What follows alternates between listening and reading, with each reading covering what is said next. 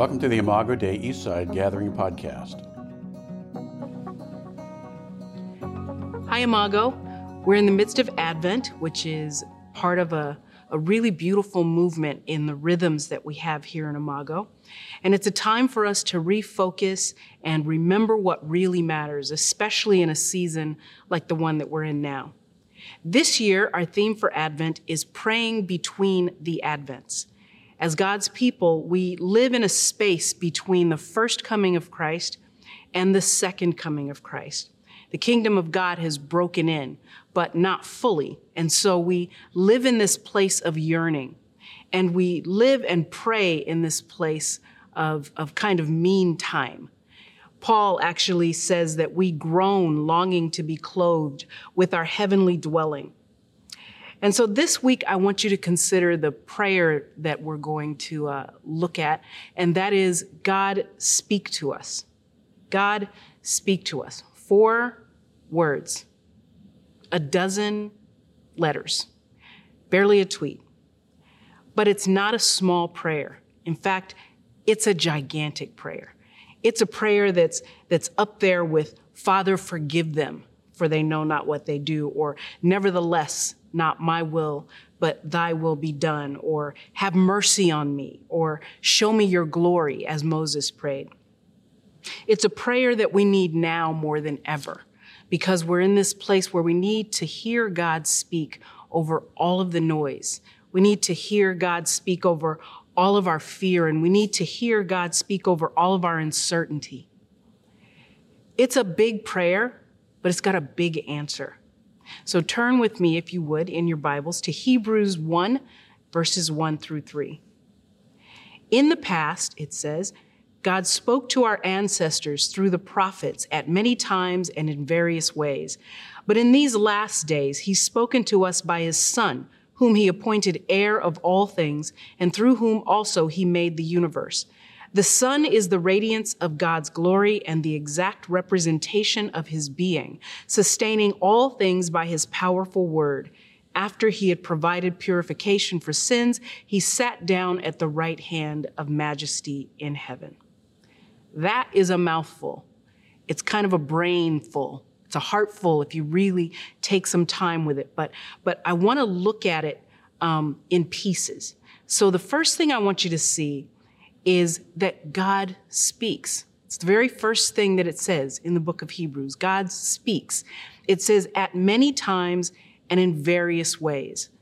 He spoke to our forefathers, he spoke to the patriarchs, he spoke to everyone through the prophets in many ways, in various ways, and at many times. So he spoke to Abraham, uh, for example. He spoke to Abraham, Isaac, and Jacob directly. He spoke to Moses from a burning bush. He spoke in a cloud, in a flood, in a rainbow. He spoke in a still small voice to Elijah.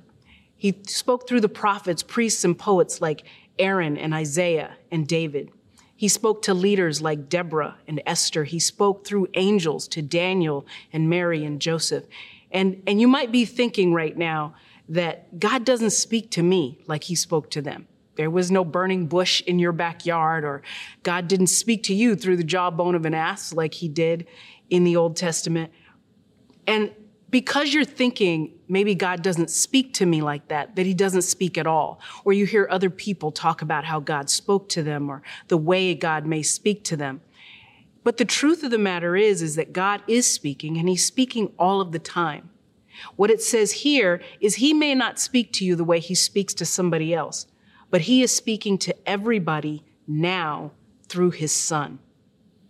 He's speaking through his son and it's important to understand when you see that he talks about how he speaks now through his son in these last days. We're in the last days. It says he speaks through his son. He contrasts Jesus with those prophets, with the prophets of old and with the people who listened to God in the Old Testament. He's, he's saying here, Jesus is not just another prophet. He's not just another great teacher. He's not like them. As a matter of fact, it says that he spoke through his son. And it's more literally rendered the son. And he is the heir of all things, it says. So it contrasts him with them in that he is set apart from those prophets, in that he is the son and heir, not just a prophet. Then it contrasts him with humanity because it says that he is the son, he's the son and heir, and it says that he spoke, he's speaking through his son as the son and heir. And then it says that he is the one who, let me find my verse here, it says he's the son and heir who he appointed heir of all things, and through whom he made the universe. Now that sets him apart not just from other prophets, it sets him apart from humanity. Because now you've got the Son who is not just the heir of all things, but you have the one who created the universe, who was there when it all happened. As a matter of fact, a little further down in Hebrews, you'll see at verse 10 in Hebrews 1 that it talks about how God, speaking of Jesus, it says in comparison to angels, says he's, he's far above angels, because who else is it about whom God has said, In the beginning, Lord, you laid the foundations of the earth, and the heavens are the work of your hands. In John 1 1, 1 through 3, it says, In the beginning was the Word, and the Word was with God, and the Word was God. He was in the beginning with God, and through him all things were made, and without him nothing was made that has been made. So you have Jesus who is set apart not just from the prophets, but he is set apart from humanity. And he is not just somebody who's been around in these last days, he's somebody who was here in the beginning. And so Jesus is the one through whom God speaks. Jesus is called the Word for a reason, but to begin to understand why, it's important first to consider just even the significance of speaking as it relates to God. Now, God's not idle. He doesn't like shoot the breeze like we do. He doesn't chew the fat or chop it up or talk trash. You know, you don't ever hear God say something that you just want to go blah, blah, blah, blah, blah, God.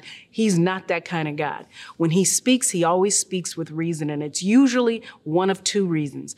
The first reason God speaks is to reveal himself to us. The second reason is to declare or define his relationship to either us or to someone else. So to reveal himself, reveal his desires, reveal reveal his nature. Um, think about creation. That reveals who God is to us. As a matter of fact, Romans 1 says that if we just look at creation, we would be able to know and understand who God is just by that. Without this, we'd be able to know who God is and what his nature is. Or it's like he revealed himself to Moses on the mountain. Or he's declaring a relationship he talks to the prophets and says, I have loved you. He's talking about us. I've loved you with an everlasting love. Or he'll say that I'm a jealous God, which means that I, I care about you and I am very possessive about you. Or when he shows up at Jesus' baptism and he says, This is my son in whom I'm well pleased. So now when you think about how God reveals himself the way he speaks, and it says in this passage that God is revealing himself through his son, Jesus is actually both of those things. He not only is revelation of God, God's nature and God's desires. You look at verse, um, the very first part of verse three in Hebrews here. It says, "The Son is the radiance of God's glory." And the exact representation of his being, sustaining all things by his powerful word. That is a revelation of God in Jesus. He is to God as sunlight is to the sun. Or if God were a person, and He is, He would be Jesus, right? He is, Jesus is also like God, all knowing, all powerful, ever present. Then you also see that Jesus is the one who reveals the relationship. It says in, in verse 3, it says, After he had provided purification for sins, he sat down at the right hand of majesty in heaven. So you see his relationship to God and you see his relationship with us and you see God's relationship with us because God wanted to purify us and to deal with our sins and he used Jesus to do it and Jesus allowed himself to be used to do it. So what am I saying here? What I'm saying is that there is nothing about God that cannot be known in Jesus. There's nothing that God has ever said, that he's saying now, or that he will say that cannot be heard in Jesus. So, in other words, Jesus isn't some messenger guy who came here with a message from God. Jesus is himself the message. Everything that God said through the prophets at many times and in various ways, it pointed to Jesus. He is the branch that God spoke of through Isaiah. He's the shepherd that he spoke about through Ezekiel and through David. He is Jacob's ladder and he's Noah's ark. Jesus is all of those things. When you hear those things spoken about, they point at Jesus. So, what does it say then for us to pray, God, speak to us? Well, it doesn't mean that he's going to suddenly start speaking like we woke him up from a nap or something and now he's going to start saying some things. He's always been speaking. Creation, like I said before, speaks about God, and it is God speaking. But what it does mean is that it means that everything God says, everything he has said, is found in Jesus. Every desire, that we have to hear God speak then is a desire for Jesus, whether we understand it or realize it or not. When we pray, God speak to us, what we're saying is, show us Jesus. Matthew 17 tells the story that we typically call the transfiguration. Jesus takes Peter, James, and John up to a high mountain where he's transfigured right before their eyes. And it says that his face shone like the sun and his clothes were bright like, like light. And Moses and Elijah were on either side of him and they were talking to Jesus. So as soon as he sees this, of course, Peter's like tripping and he says, Well, why do we need to make three tabernacles, three temples, one for you, one for Elijah, and one for Moses? Now, while he was still talking, God shows up to interrupt him. And while he's speaking, God interrupts him, showing up in a cloud. And he says, This is my son, whom I love. With him I am well pleased. Then he shouts, Listen to him listen to him. God shows up and says, Listen to him. When Jesus was being tempted on the mountain by the, uh, by the enemy, he said, Man does not live by bread alone, but by every word that proceeds from the mouth of God. Hebrews says the Son is the radiance of God's glory and the exact representation of his being, sustaining all things by his powerful word. Translation Listen to him.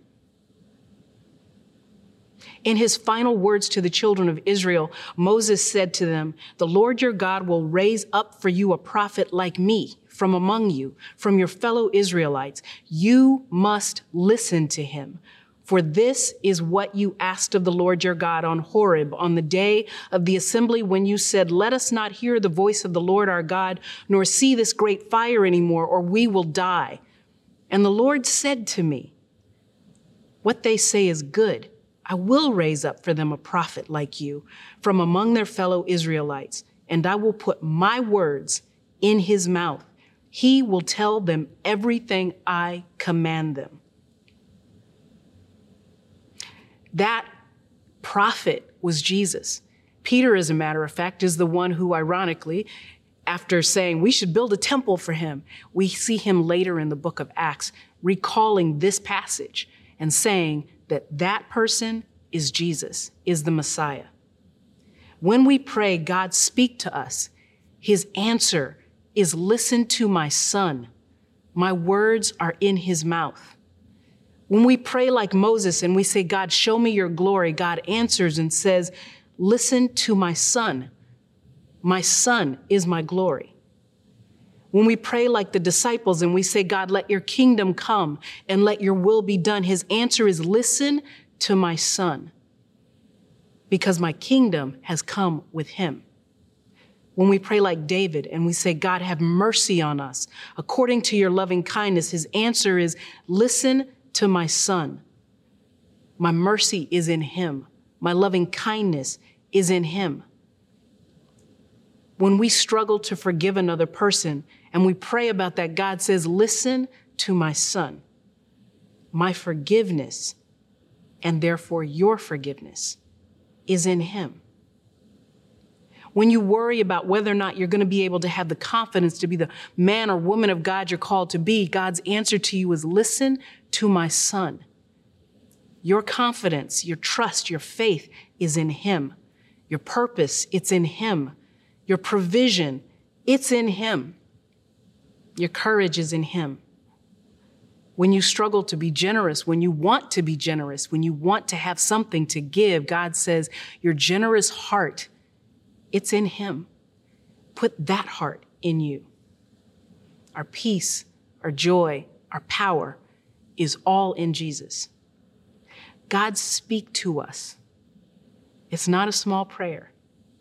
And every year at Advent, we celebrate Jesus as the only answer to our longing. And God's answer through him is always yes and amen. Let's pray. Lord God, thank you for speaking to us in your Son, through your Son, by your Son. Father, show us what it means to then embody that same um, spirit of your Son, so that when people in our lives and around us want to hear you speak, that they will recognize your voice in us, that they'll recognize your Son in us, that they'll recognize your Spirit in us. Father, we, we thank you for every answer that you've given us through Jesus, for every word you've spoken through Jesus, for everything you've provided through Jesus. We thank you, Father, and we celebrate you this season. Amen.